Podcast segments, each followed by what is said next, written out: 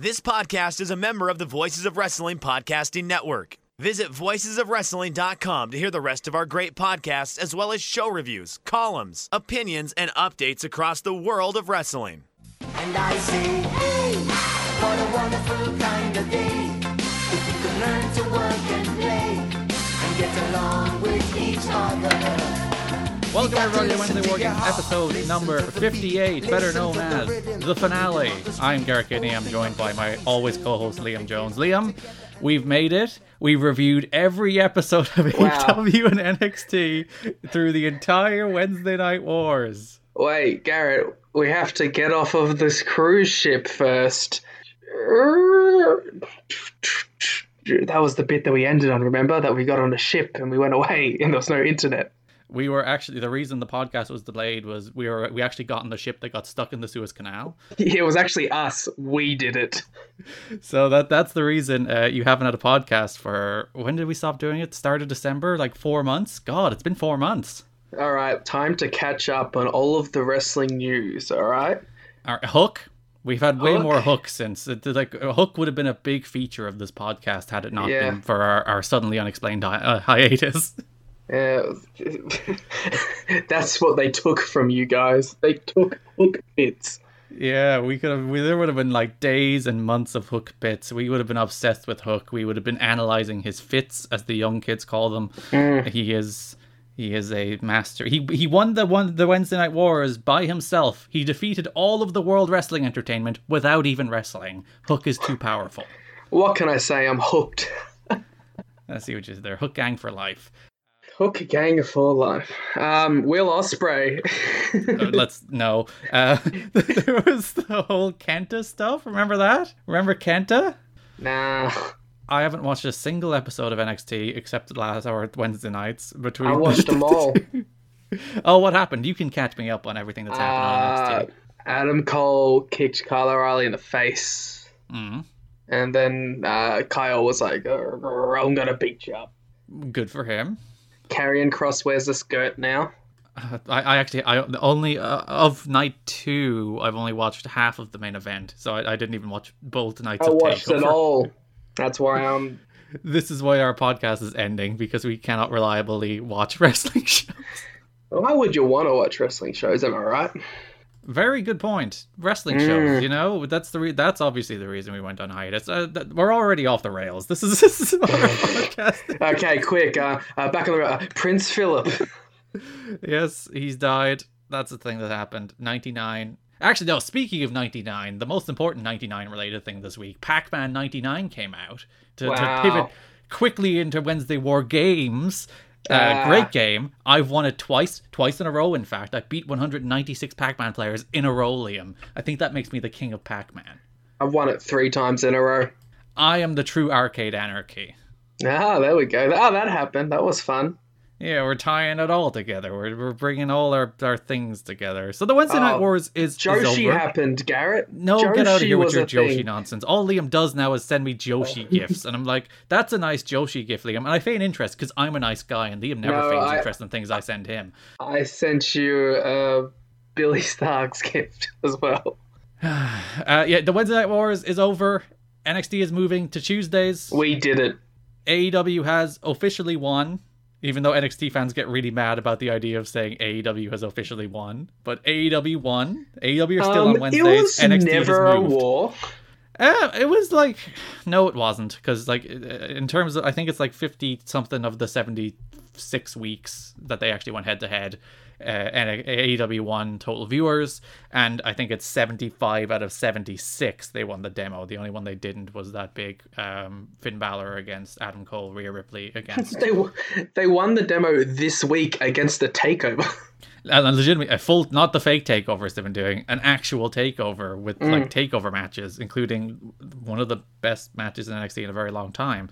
I'm not sure how much we're going to cover this week's episodes. I think i think we'll we'll touch on them but i think we'll talk more broadly about the the wednesday night wars as a cultural phenomenon liam uh, as as we wrap up our wonderful podcast. And how it brought the best out in everybody. And we Including had us nothing but quality shows. We have only done good bits we only Yep. only done mel's and snakes in the backs and the the, the hook bits that would have happened in the back. and Arthur theme songs, and we're in the finale now, Liam. So you do have to do the Jon Moxley impression. Uh, I'm, I'm sick, so perhaps that will assist in that. Uh huh. Uh, did you want it now?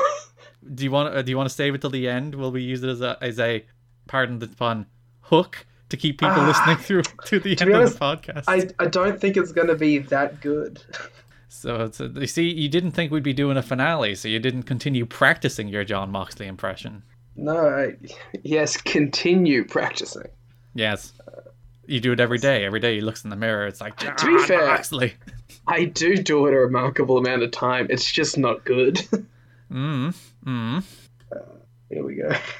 Really building up to this. I'm just. I'm gonna leave the awkward silences in. I'm probably not. I hate awkward No, silences, I, but still. I, I was finding a quote. oh, one of Jon Moxley's famous sayings. Yes.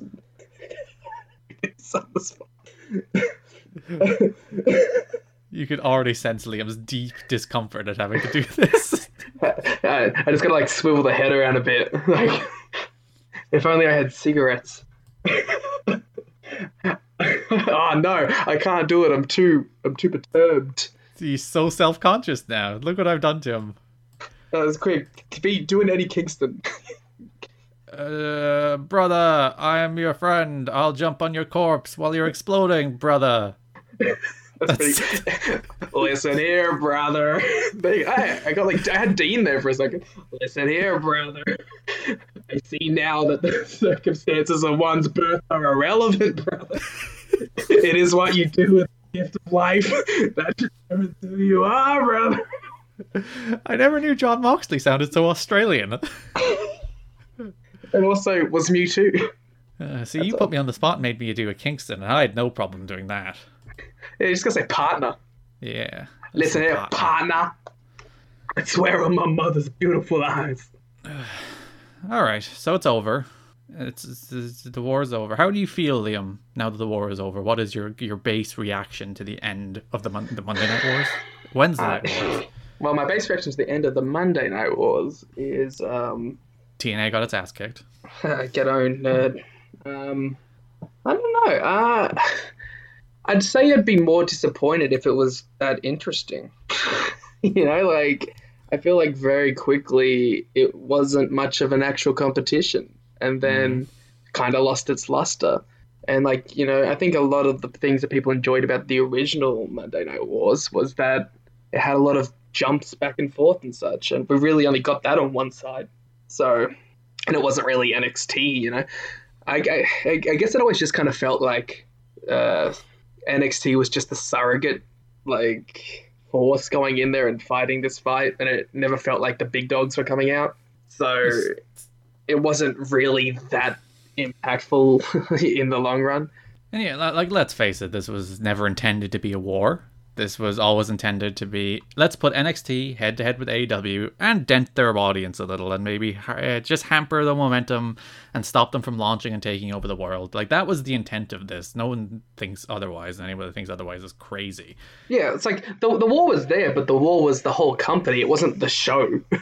Yeah, so like the purpose of NXT going head to head with Dynamite was to, to to just just eke away some of their audience. So uh, in that regard, they were successful. And like realistically, at this stage, are they still? Actually, no, they are still probably doing damage these days because freaking NXT are doing not monster ratings, but considerably better ratings than they were doing based off the split of the the undisputed They're- era, which they should have done much out on a earlier. high. Triple H is like, if I only had another month. but like, I don't know, man. It's not that. It never. It never hit the expectations that I think people wanted from it. I think it did for like two months. There was like two months, like you know, October, November, December, where they really were like going punch for punch. Fair enough, AEW nearly always won. And then they got rid of Angel Garza, so you know. That's true. The, the the direct decline of NXT ties to the the the move of Angel Garza to the main roster. But like after like and obviously the pandemic hit and like the whole dynamic of this whole thing changed where it's Oh, less wrestling started to suck. No, it's not even that, but it's it was less the that these two shows were trying to go head to head and take each other on than these two shows are just trying to make it work in the Yeah. most bizarre of circumstances. Like uh, the whole idea that these shows were head to head between each other kind of became irrelevant by March 2020, and it just kind of became two shows that happened to air at the same time as they dealt with the extraordinarily weirdness of a global pandemic and still producing wrestling during that. I was gonna say, I think the only thing that they really accomplished is that they created like this really annoying division between fans, Yeah. more so than like nothing that's like in a tangible way, but purely in like I have to rep my team kind of way, and it's it's so annoying. It's just like just like both shows. Like the problem is WWE have been the dominant force in wrestling for pretty much the entirety of like social media being a major mainstream thing, which is basically like the last five years. So like TNA had already declined by then because if TNA was as big as it was in 2010 in 2018, we'd have that all over the place. There'd be TNA and WWE fans shouting each other all the time. But like by the time social media became this big pervasive thing through the the what do we call the decade? The noughties, the tens it's the tens. The, the noughties is the two thousands.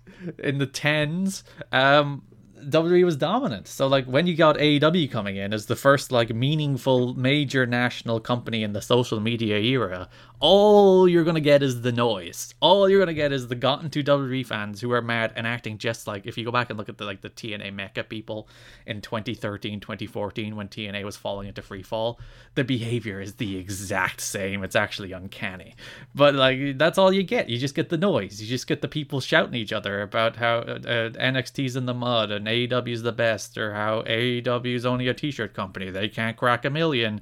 The same like four jokes every time repeated ad nauseum.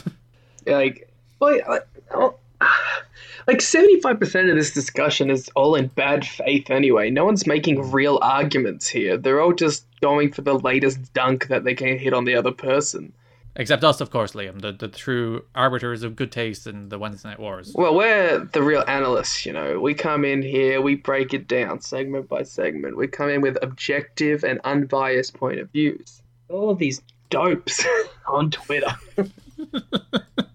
They're coming in here. They're one they're telling us one time that we we hate AEW and we need to find a new hobby, and then on we're too hard on NXT. I love that. I love that. Like uh, when we uh, at the, the end of the Wednesday Night Wars was announced and uh, quoted being like, "We're gonna." I think Rich tweeted that oh, Wednesday War Games is over. I guess someone replied, "It's like, oh, those people hated AEW." Whereas like the average Twitter person who comes across my feed is like, "Oh, you're just a WWE hater." It's like I can't be both. Well, that's the thing. It's it, it's people listening for like ten minutes and then making a decision about the entire thing. Because there's episodes over the 75 weeks that these shows went to head to head to head, and 80 episodes of Dynamite so far that were not particularly good. And there's episodes of Dynamite that have been exceptionally good, like top notch, best of all time level television. And it depends what episode you happen to listen to, buddy. Yeah, it's almost like we're not sold onto one thing or another, and that we can have a viewpoint that evolves with the things that we're being shown. See, that's that's always the thing with the Dave Meltzer people. It's like Dave Meltzer is biased toward AEW, and the same people would have said five years ago Dave Meltzer is biased toward New Japan, and the same people would have said in the '90s that Dave Meltzer is biased toward the WWF over the WCW, uh, and the same people in the early '90s or late '80s would have said Dave Meltzer is biased toward WCW. Maybe he's just biased towards what's good, guys. I think I think the common denominator there is he leans toward things that are good and doesn't like things that are bad. That's that's an insane concept. No, we're all just acting in like the the most bizarre thing. This is obviously this this podcast about the end of the Wednesday Night Wars is going to turn into a rant about people on Twitter. Uh, but the most bizarre thing is like this came from predominantly the 90s in which Sega marketed that console war as like a marketing gimmick. That you support a brand like you support sports and you no matter whether they give you enjoyment or whether they give you uh, like like terrible horrible products you will stand them and root for them regardless. And like brands are there to sell you things and if you don't enjoy them you should not support them. And you should not like warp your brain into convincing yourself you're enjoying them. It's like just move on. It's like these insane people who who you see going, you should just go to the wrestling shows and enjoy the show and just sit Yeah. there and just on your hands and just boo the people they tell you to boo and cheer the people they tell you to cheer. And then if it's and if it's bad, just yeah, that's fine. That's the show you paid to go see. And not, not not even if it's bad. It's like if it's bad, you should support it and cheer for them and make the show better. Because you know it's it's actually funny to go back It's to your responsibility. yeah going back to the TNA example in 2010 TNA when Eric Bischoff and Hulk Hogan came in. There was this very famous incident at the start. We want six sides. Yeah, after that show, when Hulk Hogan got roundly booed out of the building for changing the ring, they had one of the directors of production go out in front of the audience and say, "You guys, you're cast members," and it was roundly ridiculed at the time, and rightfully so, because the idea of telling the audience they're cast members is ridiculous and stupid. It also gives them sway. like, because you're just saying that your cast members, like, you're a part of it now. Yeah, pay me if I'm a cast member. Yeah, exactly. Uh, but like that was roundly ridiculed. And then you, know, you see people being like oh fans shouldn't take over shows. It's like if fans are taking over shows that means the show is not engaging them and the show is boring. And to quote chris hero on a recent um one of his podcasts with conrad Chris Hero saves pro wrestling or something. there is no such thing as ba- uh, a bad crowd just bad wrestlers. And he goes into it much more eloquently than i ever could. Um yeah so people are the worst stop rooting for brands the same way you root for sports teams stop it it's not healthy don't do it mm, and also, don't root for wrestlers in the same way. Like, they're going to disappoint you at points. You can't. Don't put all your eggs in the, the wrestler's basket. Don't. And also, like, I know this is kind of a tired point, but like, they're not your friends either. You know what I mean? no It's they're like- selling you something they're always selling you something Yeah, like they- a much more condensed version, but it's a personal brand. You shouldn't attach yourself to a brand that's you know Coca Cola, and you shouldn't attach yourself to that's a brand. I don't know. I don't want to say wrestler because that feels like I'm pointing them out, but you know what I mean. Mm-hmm.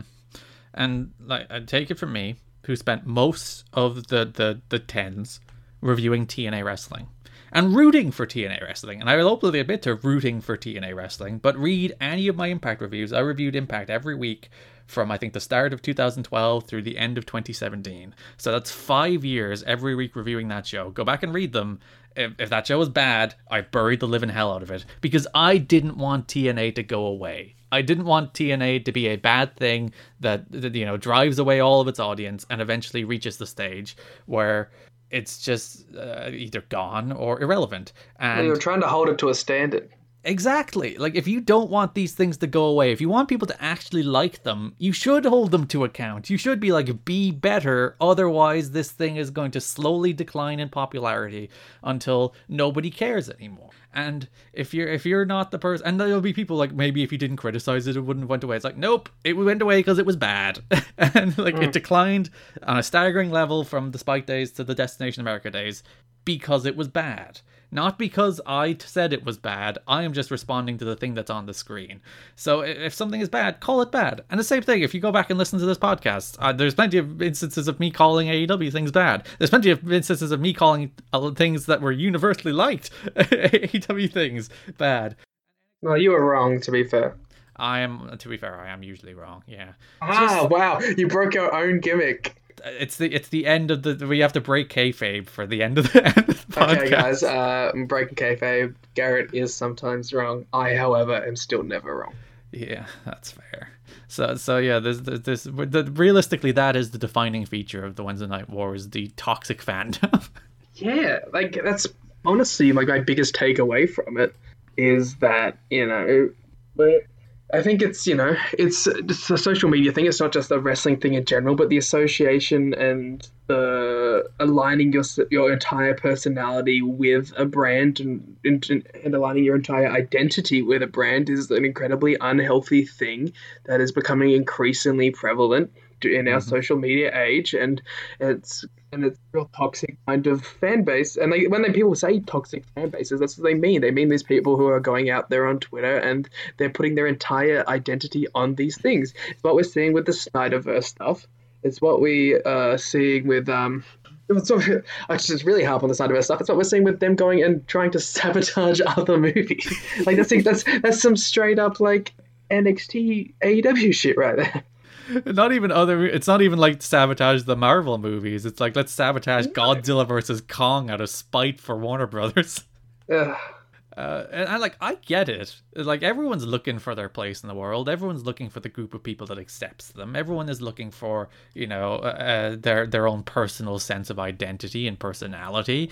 And and it's very easy to be like, all right, I'm the Snyderverse guy. You know that that's it. There's a lot of Maybe people. aim higher though. Yeah, ideally. But but there's a lot of people and they'll accept you and if you parrot their talking points, you'll have friends. And I get that. I get where that comes from. Uh, as we all search for friends in- especially in this lonely digital world we lived in for the last Oh, here we uh, go. t- t- 12 months. Uh, Digimon is a lie. The idea of living in a digital world sounded great when watching Digimon. And now that we've basically done it for a year, bad idea. Digital world. No, thumbs down Digimon. Thumbs down, Digimon. See, I'm a Pokemon guy. Brand loyalty. Uh, I've actually I've, I've been toying with the idea of rewatching Digimon Tamers this week because it's the best season of Digimon. What about Digimon Tri? Um, I've I've watched I think three or four of them. I don't even know how many of them there are. I bought all the Blu-rays though. It's really pretty. It is. It's very nice looking. Which is this is what people are here for. They're here for our Digimon Tri breakdown. Yeah, no one's here for the wrestling. Realistically, no one. Everyone was always here for the bits or Wednesday War Games, which we covered. Pac-Man '99 Game of the Year. Uh, Sony not going to E3. uh, Sony not developing small games anymore, and apparently everyone is leaving the company because of it. Uh, Sony uh, not understanding backwards compatibility's purpose. Sony making a Last of Us remake despite having a remaster on last gen, and the game is only eight years old. Sony, uh, you know, Sony. There's already a 4K 60 frames version of The Last of Us out there, and they're like, no, we gotta remaster it. we gotta remake it. What dumb morons. It's mostly so they can just sell it again, and it'll make Yeah, but money. like, it's gonna look the exact same. yeah. Look, it's marginally more pretty, Liam. What more could you want? Different game. All right, let's kind of talk about these wrestling shows. Do you have any takes about Dynamite? I thought it was a, a fine show. Down like I thought the last stretch of like three or four weeks was one of like the best runs of television. It, especially given again the circumstances we live in, that they're they're producing home run television for the last few weeks has been great. This week was fine. I thought it was pretty good. Um, Contrarian Liam Jones pops in again. I'm a notorious mark for uh, the elite and their inner turmoil. So obviously, the main event was tailored directly to me. You do love your your elite melodrama.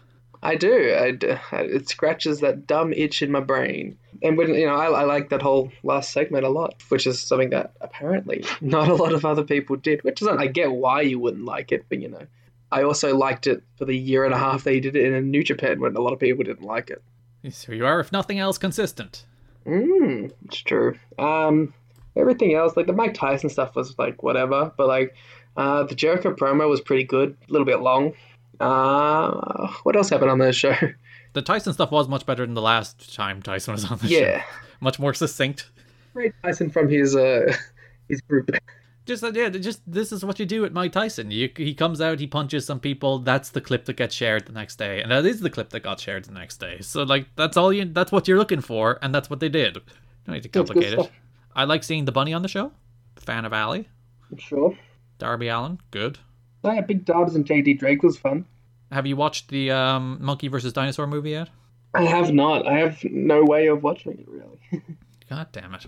we don't have HBO Max here. It's so- in theaters there. Yeah, but like money and theaters, you know. It's like the best way that that's a theater film if ever there was a cinema film, and you have you have to you have to go see it. But Family reunions. What's is that? What's the TV thing is? I I think so. Yeah, sure. Yeah, I've been watching that. should we do a recap of what we've been doing in the last few months? I feel like we like we should fill in a gap. Let's do Takeover Stand and Deliver Night One first. Okay. Did you? Uh, I watched night two, but I only watched the second half of the main event, which I kind of hated because the same they do the same thing with those NXT main events, and I hate it every time. In that they do the like super war of attrition, we're exhausted match. So that's like it's a spot and then three minutes of nothing, and a spot and then three minutes of nothing, and it just feels so slow. If they did that same match in 20 minutes instead of 40, literally the exact same content, just sped everything up, it would be like a legit match of the year contender. But otherwise, they just like dragged everything out for every last second they could get out of it, and it sucks. Mm. Yeah, I, I don't think it. I don't think a 40 minute NXT main event builds up time as well as a 40 minute New Japan main event. No, because like New Japan, the, the first 20 minutes will be boring, but the last 20 minutes will be bonkers. That's what, uh, uh, that's what for me what separates like a good New Japan main event from a great New Japan main event. Like a good, New Japan main event will do that boring first 20 minutes, but like a great old timer one, that's when I'm like invested in that first 20. Like when um Kenny and Okada the first time, like that first 20 it was like objectively it was slow and it was a New Japan epic, but like the whole time I'm just like, yes, let's go, what's going on? Yeah, as opposed to NXT, which the match just gets slower as it progresses and less interesting, and they're just Yeah. marching toward a finish. And it's like, just do cool shit. That's all I want out of you, Adam Cole. That's all I want out of you, Kyle O'Reilly. Just do cool stuff. No, let's get out of here with this. So, and like, I, I literally came down from uh, finishing watching Impact, of course, and started like when the first thing I saw when I turned when my brother was watching it, so I joined him watching it. And the first thing I saw was Kyle O'Reilly not wanting to brainbuster Adam Cole on the steps because he was too violent. And I'm like, just fuck off. I'm sick of that. Just beat each other up. Just hate each other and beat each other up. Get out of here with this like like scared of hurting each other Nah, nonsense. clear, clearly biting off Matt Jackson's uh, tremendous portrayal on Dynamite the day before. Inspired by Matt Jackson as always. If there's one thing that I think of Kyle O'Reilly, it is uh, inspired by Matt Jackson. And nobody actually Davey Richards once did a finish in TNA where he wrapped a chain around his foot and kicked somebody in the head. So always inspired by Davey. Can't get away from the Dior and Red Dragon. Mm, Kyle had good gear though. I will give him that. As uh, as for night one, I thought Walter and Tommaso Ciampa was great, like great, properly great. Like this is Walter, where he's just mauling people. Maybe a small bit too long. I think they could have like went home maybe two or three minutes earlier. But God, Walter mauling people. I missed Walter so much. It's a shame he's semi-retired because he's still the best wrestler in the world. I, I also like the Ciampa uh, Walter match was my favorite match out of the three shows. It was a touch below like a match of the year candidate for me, and I think that's because of the story they were trying to tell with Ciampa. I kind of had a problem with the commentary just screaming at me that it's like this is 2018 Ciampa, this is like this is Psycho Killer, and not really having Ciampa express that in the match. It's like show don't tell. Yeah, that like the that's not the story of the match either, though. The story of the match was that Walter was killing him, then chopped a table, then Ciampa saw the weakness and went after the hand, weakening Walter's offense. So it's like it's not even like Walter is or Ciampa is going toe to toe with Ciampa. He's really bringing it. It's like he's fighting from underneath and being really smart about how he's trying to take down Walter. But he's also he's not being vicious. He's not like if if Ciampa had kind of gone out there and had of like cheated, but you know how like, you can get like a face who cheats and you still cheer them because you're like, ah, look at him doing that thing. You know what I mean? Like that's the kind of thing Ciampa should Ciampa should have been doing that thing where he did to Jake Atlas, where he uh took the slingshot into the thing, and that should have been like a big spot on Walter. He should have been going for weapons behind their ass back. He should have been doing everything he could have, and then that's showing me like, oh, he's going back to that 2018 Ciampa and he's trying to bring that viciousness. But it was just like a dude trying to survive for most of it. Which uh, is actually I I prefer the match they did as opposed to the one you just outlined. But you're right in that like the, there's this weird divide between the, the story the commentators are telling and the story the match is telling. Mm, which is like, but why are you trying? Why like? But that was the whole story in general. like, if like that, the story of the match didn't fit the story of the the feud in quotation marks. Yeah, but it was a better match for it, so that's all that matters. I mean, I guess, but then fucking don't tell that story.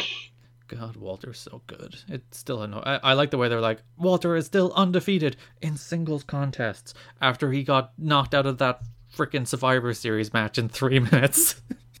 You might as well just say just he's undefeated. Like, don't even acknowledge the. no, because they can't do that. That would annoy me even more because that's typical them trying to have their cake and eat it, being like, Walter is undefeated, except that time we literally squashed him because we're stupid. Oh, Walter. Uh, I thought the main event wasn't great.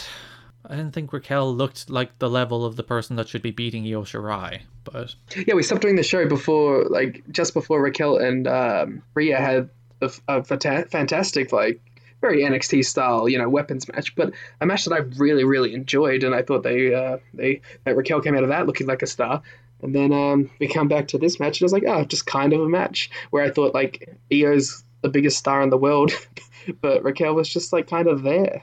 Like because Io has been so good for so long, a year now as champion, basically, that she's like stood head and shoulders above everybody in a way that's like there's Io and there is everybody else, and that is very clear. So the person that beat Io, I think, really had to rise to Io's level, and that was not Raquel in this match. Probably should have been Dakota, or they probably should have just saved it for Sarray. Uh, we had MSK, the former Rascals, debuting on NXT in the period in which we weren't watching, and now they're tag champs. They had cool X Pac gear. Um, I don't know, man. Like I've, MSK winning, it's cool, but like it seems a bit rushed. Probably, like I, I think probably you know grizzled young veterans. Are MSK still PWG tag champs? yes, yes, they are. They are currently still officially NXT Tag Team Champions. They are the first team, Liam, to ever hold the NXT and PWG Tag Team titles simultaneously. Does PWG ever come back? I think so. I think I think indie wrestling badly needs it because indie wrestling currently has no stars, and there's people like Lee Moriarty and Daniel Garcia who would probably become stars with PWG exposure, and without it, they have nowhere to break through. So I hope it hmm. comes back. There's a, one thing that I am seeing from actually delving into the US Indies a little more. There is a lot of guys there. They just need the right hands to mold them. I feel. And that's the problem because like the, the PWG carried the weight of the entire indie scene basically since the death of Dragon Gate USA. I don't know. well, e- well, even during that time, like 2011 ish, you know, shit started to really pop off for them. Because like it was always the case that PWG would make the stars and then everyone else would book their indie dream matches around how who PWG was booking. Like that's that's the way the indies basically worked. But yeah, Trevor Lee, Super Smash Bros, Mike Bailey, like all these guys, like they were, they just came in there, got over, and then people started booking them out everywhere else. Even like the Lucha Bros probably didn't entirely break out everywhere else until PWG, even though they should have based on Lucha, Under- Lucha Underground. Tommy and Sabre. Yeah, all these like PWG was a star, man, and it's, it's not even how they used them. It's just the fact that you made PWG exposed you. Yeah, it exposed you to an audience of like more casual indie fans who would then go and support you elsewhere. And it was an ecosystem that I guess worked, but pull PWG out of it, and boy, do the indies suffer. And GCW looked like it might rise to that level, but very clearly hasn't. I think they veered off very quickly. Hmm. I'm like Beyond's kind of taken that role a little bit, but not quite to the same quality output. and they just don't have the they don't have the reach. They don't have the, they don't reach that group of like trendy hardcore fans that PWG did. Well, so let's hope that PWG returns sooner rather than later, uh, with a DDT4 probably to crown new tag champs. no, Jazz and Wentz will return.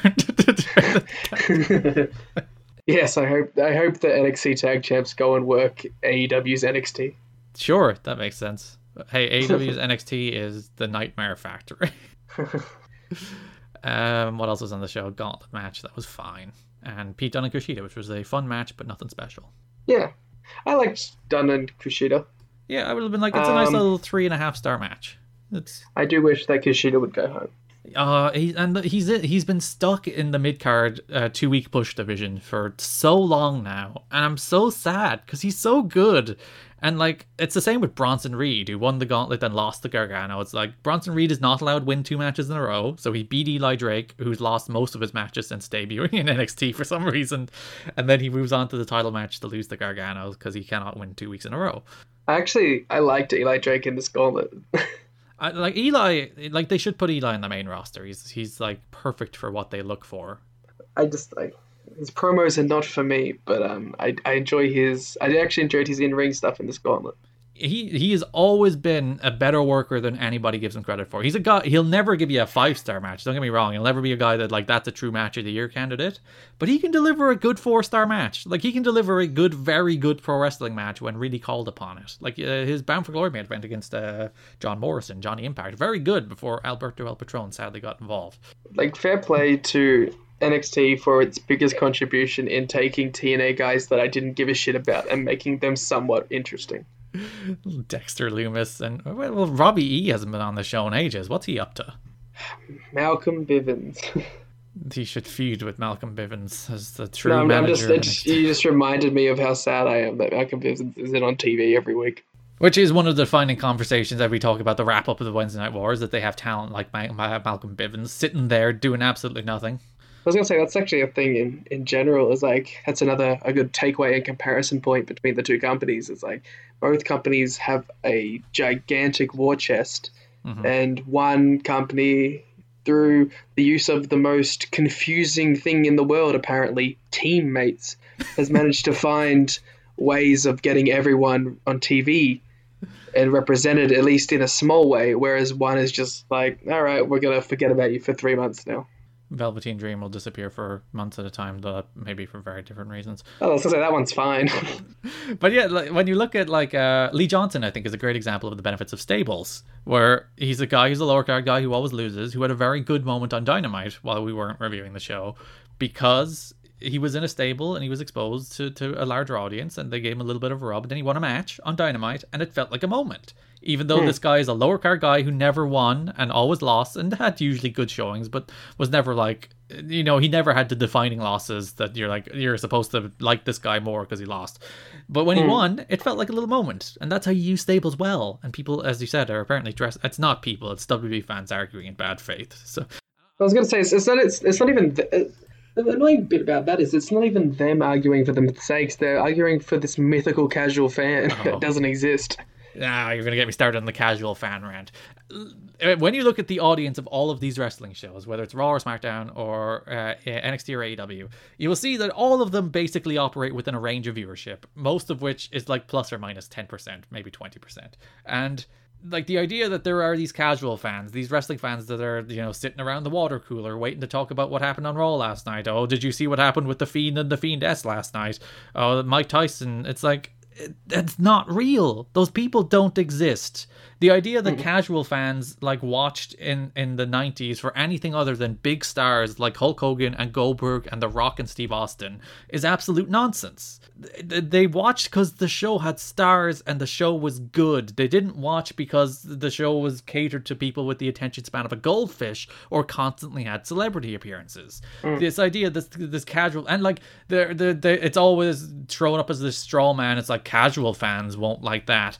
Casual fans and hardcore fans are the exact same in that like good stories meaningful stakes good wrestling and good payoffs appeal to absolutely everybody regardless of hmm. who it is or, or where you go. That's what's good. That's what people watch game of thrones for. That's what people were disappointed in game of thrones in the end for. That's what people watch marvel movies for. That's what people watch mma for. That's what people watch pro wrestling for. And it's bizarre because like conor mcgregor is a huge star but no one is like no one wants to see conor mcgregor fight. He should cut promos for 15 minutes in the cage at the start of a ufc show. That would be an utterly bizarre take because people watch ufc to see charismatic stars fight in the same way people watch pro wrestling to see charismatic stars fight or well fake fight and it, it so annoys me when people prop up this mythical idea of the casual fan for why you should make wrestling less like wrestling. Because if you want good drama or good comedy, go watch The Wire, go watch Parks and Recreation. You'll get much better drama and much better comedy than wrestling will ever give you. Why do you watch wrestling for something other than wrestling? I will find it bizarre. Well, it's like wrestling isn't even a, a medium that is conducive to telling these long, like those kind of stories. You know what I mean? Like wrestling is a very specific thing that tells its very specific stories really well when done well. But when you start to deviate out of that, which you can do in small doses, but you can't allocate the entire show to it. Like, so what do you want? You want every you want every segment of a wrestling show just to be backstage promos to f- progress a story because that's how a, that's how that show would work. and it never builds the wrestling matches, Liam. God forbid if they built the wrestling matches. they just they just build to nothing. They just build to other people talking to each other constantly. Yeah. And, and like that is not to say that you can't tell story. Like you can't do a final deletion every now and again as something different and unique and novel. But it needs to be niche. Yeah, but you can't turn wrestling into that because then you're just doing a bad version of something else. And And I think that's like the reason a final deletion works for me, and the reason why a um, Firefly Funhouse doesn't, because the deletion is poking fun. It's it's having fun with wrestling, the medium of wrestling, and Firefly Funhouse was trying to be something and failing at it. In just for me, because I, you know, I like good stories, mm-hmm. but you know, for, for for me personally, it's like it tries to achieve something, and it's like this is not within the realm of wrestling, and it doesn't succeed. It's just a weird YouTube skit. Yeah, and it's nearly like uniformly that kind of stuff that is silly and like like self-deprecating and, and in on the joke is nearly always better than the stuff that is very self-serious. Like when the fiend is set on fire and comes back from life. Like like if that was played to be like schlocky and hokey and fun, it would be so much more entertaining than it's played Yeah. to be like super serious. The fiend, he's coming back from being burned. There's like there's like three levels to it, right?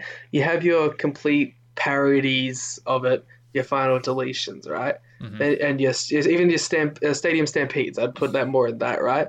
But then and then you have your ultra serious ones that don't work because they're trying to be art house films, right? Your Firefly Fun houses.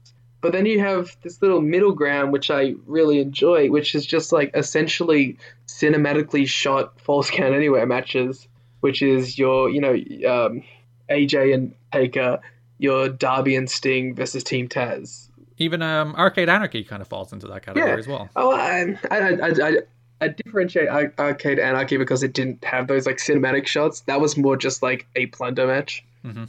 Which, which, by the way, I appreciate because thank.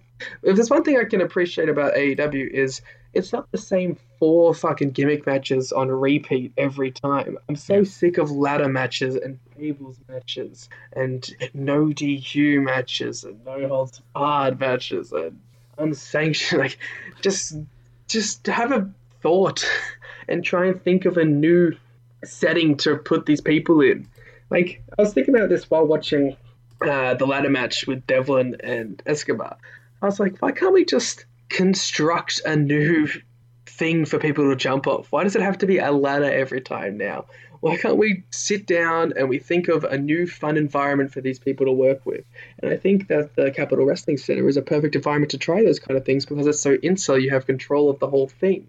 You could turn it into like a, I, what I'm saying here is I basically want someone to make turn the Capitol Wrestling Center into a parkour arena and let people go fucking nuts over it. Just think of new ideas.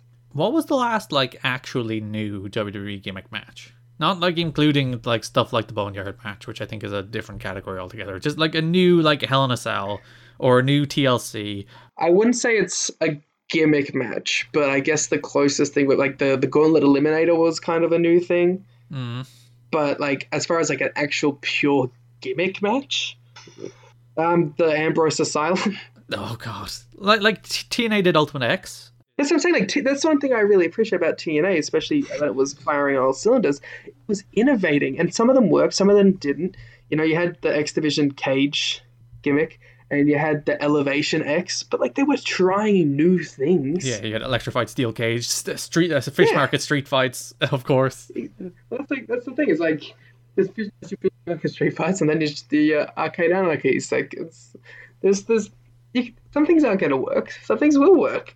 Did you just say fish market street fight didn't work? How dare you? That match is uh, like actually good. I said that purely to get a pop from you. and you try to slip it under the radar and keep on talking as if I'd let you get by saying the fish market street fight isn't good. That match rules. That match is like arcade anarchy, but uh, 13 years earlier. Yeah, it's the same. It's, it's basically the exact same thing.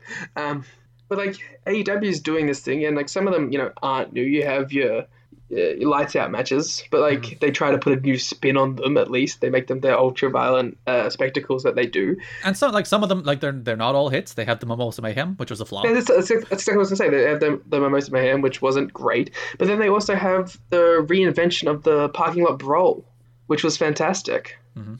And it's just like, just give me different environments for these people to work in. Like we have so much wrestling available to us now. I think rest as I'm not gonna say wrestling is the most popular it is. Uh, it's been because that's objectively not true. But I'm just saying, but the amount of awareness that the average wrestling fan has of multiple wrestling companies is probably at the highest it's been in a long time because your average wrestling fan like knows WWE, probably knows AEW at this point, probably knows uh, TNA, but like not as, probably not as TNA, but it's In a nostalgic sense, yeah. Yeah, it's tangentially aware of Impact, and a lot of them know of New Japan now. Like, like they know that New Japan is this is like oh, there's wrestling in Japan. They probably think it's old New Japan, and now more than ever, it feels like the casual wrestling fan in big quotation marks is the most aware of outside pro wrestling companies than they've ever been. So you need to innovate. You need to be different. Otherwise, you're just going to get swallowed up in these same things. Because like it's like um, just for an example, right? We have the WrestleMania weekend shows.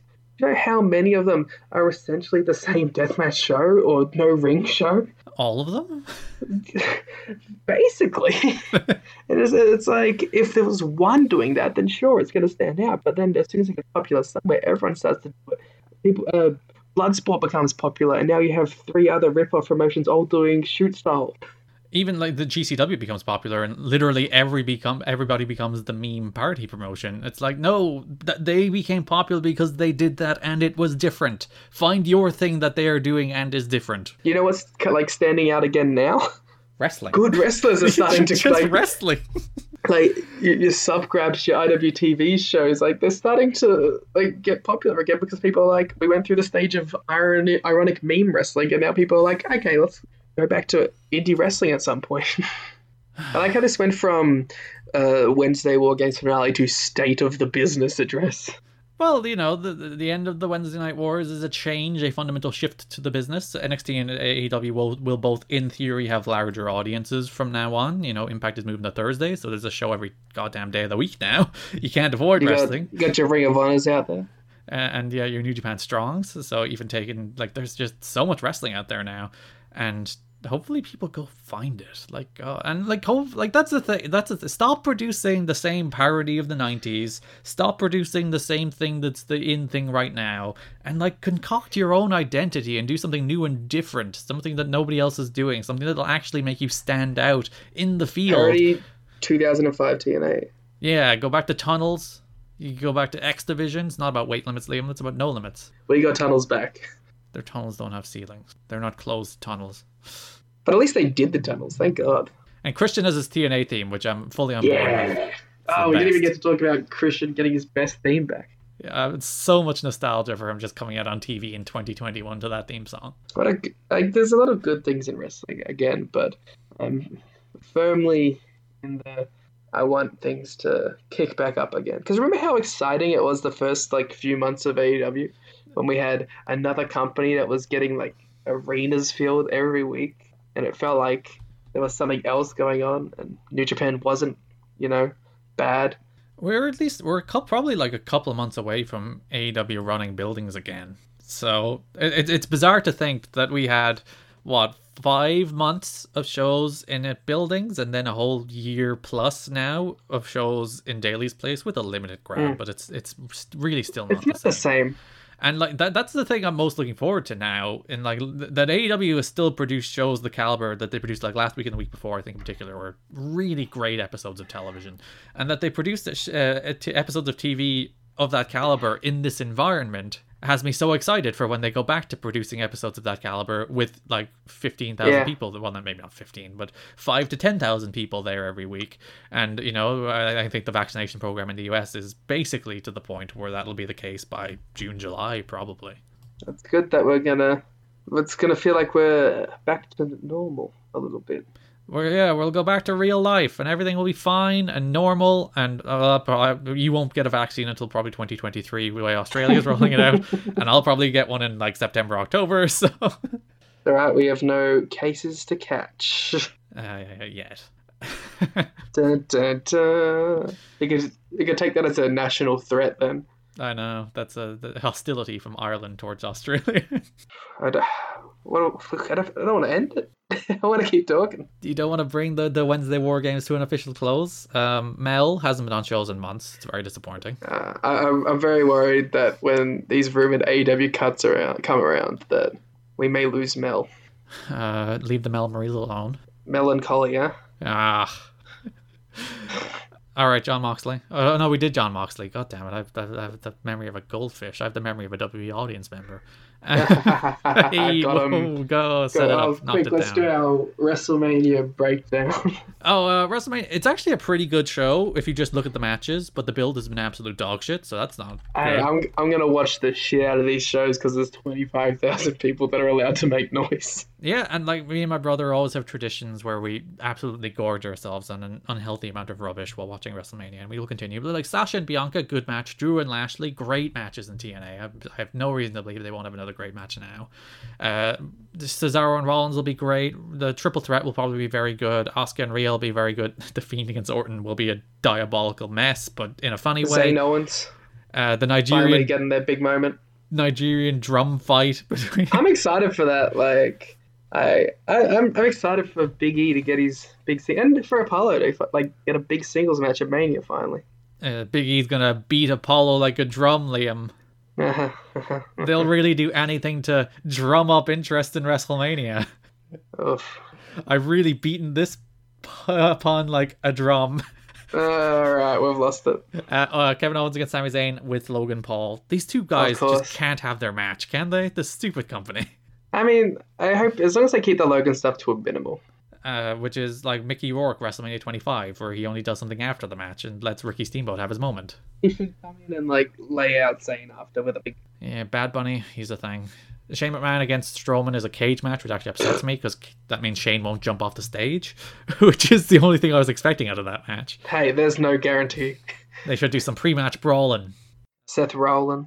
This is this is the official preview. Never mind the Voices of Wrestling three-part So, like, s- eight-hour one. Screw them. You know they're claiming to be Australian now. That's like my whole thing. you had one thing and they took it from you. Yeah, that's, that's, that's some bullshit. that's all I got. You could just good eye mate all over the place. Good eye, mate. So that's WrestleMania. I think if they just get out of the way and let them have good wrestling matches, it'll be a good show. And if they WWE it, it won't be a good show. So we'll see how it goes. Do you think the crowd stays hot the entire show? Oh, I'm so excited for when they turn on something. Legitimately, I can't wait because the first thing that people are going to be like, uh, fans, why are they doing CM Punk chants? And I'm going to be like, you stupid idiots. What else we got? Uh, Uh, what's coming up? Uh, nothing is happening because pandemics. So uh, New Japan uh, is doing very well. I have a PS5. I haven't turned it on in like three months since Hitman. I have a PC. Oh, you bought a fancy PC, but this is you're, you're still at home, so you're both using a mediocre microphone and a mediocre PC because you hate Yeah. hate our listeners for our finale, Liam. I destroyed my car on purpose. Hmm You ripped the doors off out of fury for the end of Wednesday War Games. Yeah, it was my uh, final gift to the fans to bring uh, mediocre aud- mediocre audio in their hour of need. So that's Wednesday War Games, Liam. That is what are we on? Fifty-eight episodes of audio goodness as we wrap up the Wednesday Night Wars, which has been, as you said, it's a, it was a very weird period of wrestling where there was a few months where it felt exciting, and then it kind of settled into a groove, and then the pandemic hit, and it just kind of existed until NXT finally decided to move away. So like even as a war, it it, it was it's it's it's a three month thing, and I legit, like I will go back, particularly the episodes of Dynamite, and rewatch those those early episodes of Dynamite, the first three months or five months really of the show before the pandemic. I've actually started to do that a little bit already, and it feels like such a different show. Mm, I, I don't I don't think there's enough distance for me for but like when, when by the time like maybe in another year or so when I like when AEW is back to that and I don't really like because I think it'll just make me sad to be like oh It d- it god did a look little at this bit. reaction Well, because you know what I watched? I watched Nick Jackson versus Rey Fénix, oh that match was so good and I was like, that's just the crowd going nuts. For like, because at that point, like Fénix had been a part of the show, but he hadn't really had that singles focus. Mm. So it's like people were really seeing what Fénix could do for like the first time, and it was like, ah, it's just so interesting. And I actually, I think in retrospect, I'm gonna think I'm gonna I'm gonna be very sad about a lot of the Wednesday War because some of the things that I was most excited for in wrestling in literally decades, my entire wrestling fandom, which was you know New Japan and AEW crossing over the the first time they come over, the the Moxley and Kenny and Kenny winning the AEW title, things that I've, I was really excited for, just didn't happen in front of a crowd and, I, and didn't get that big reaction. Like we're never going to be, be able to recapture that first time that Kenta showed up. Yeah, same with like the first time the good brother the good brothers showed up, and it's like, oh, And like even to like I don't think it's to the same extent for stuff that I had been, you know, hyped up for, but stuff like Brodie Lee's entire run. Mhm.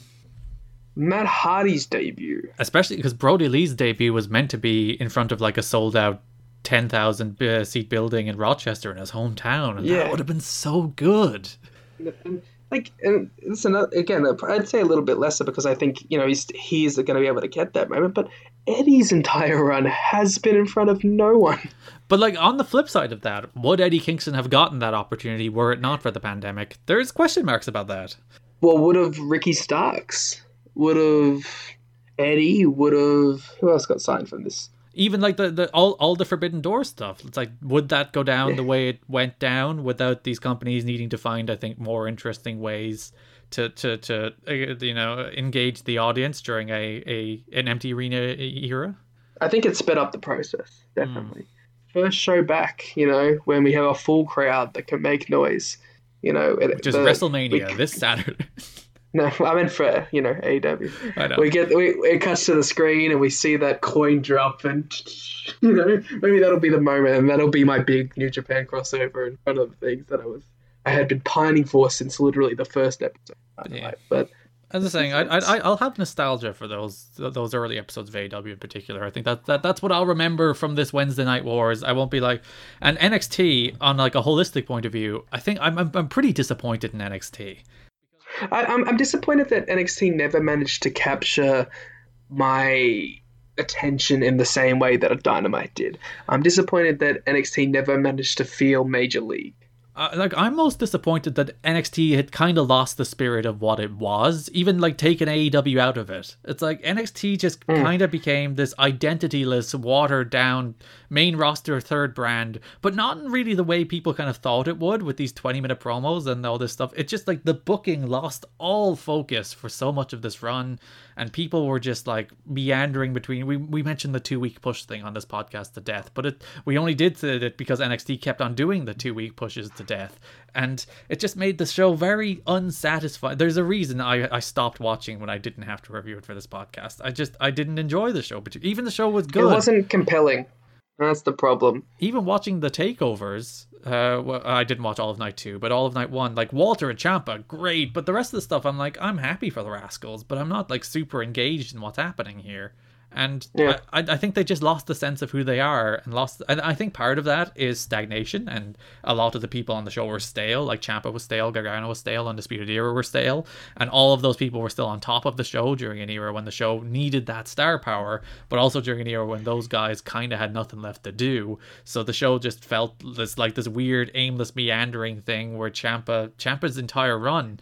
If you go back and watch this Wednesday Night War, like it's bizarre. I think another thing too is in that first two months of NXT, mm-hmm. after that like about the eight week period, it had already felt like NXT had started to stagnate, mm-hmm. just being in full stale. So then once things changed and it got even more stagnant, it was like it just felt glacial Yeah. versus a company that you know for all of its problems and it, it does have problems it's not this perfect pinnacle of pro wrestling particularly during the summer Ah, last year, ah, which I think was uh, yeah a good one. But Yeah. the, the- I think the summer last year was the low point. I think for both of these shows, honestly. but like you know NXT managed to light a fire under it and heat up and turn into a, a show that you wanted to tune into just to see what would happen and I think that's where wrestling succeeds at most grasping people's attention and getting them to come back and so that's what I'm, I'm hoping that um NXT will be able to capture a little bit once they can have crowds again and what I hope AEW capitalizes on when they have these uh, big arena shows again and becomes the the forefront in my mind again. That's right, because I think NXT have now lost the pressure of having to compete and you know I think throw I think everything at the NXT will benefit really heavily from going to Tuesdays. You know, I think uh, people are talking about audi- I think NXT will gain more audience moving away from AEW than AEW will with NXT moving away. I think from they'll probably yeah. I think they'll. I think in the long run, AEW still hits much larger numbers, especially once things start to go back to normal. Um, it's funny because you can't even really say it's normal because the normal bit has been the abnormal. And it's, it's even like the the staggered sense of normal as well. It's like because like America will be normal, but we won't. So it's like it's weird to even think about. I guess what I'm trying to say is that uh, I hope that this becomes mutually beneficial. I think NXT benefits, but probably never reaches the same levels of AEW. And I hope that wrestling gets better again, and we have big, hot crowds and hot angles, and people jumping, and collaborations between companies, and just all the cool things that we tune in to see in pro wrestling. And that's that. That's the Wednesday War- Night Wars. If you'd like to follow us on Twitter, you can follow us at WarGamesPod. I don't know why you would, because um, you know I don't. We might jump in and post random shit at points. Uh, we have a poll, which is actually surprisingly Ah. close this week. Uh, of 128 votes, uh, AEW had 54.7%, NXT had 45.3%. I'd So it be was quite tight. disappointed if NXT came in and won at the end. What what were the two things we used to do? Show of the week, which were, Ah, show of the week and match of the week. I think NXT is probably show of the week.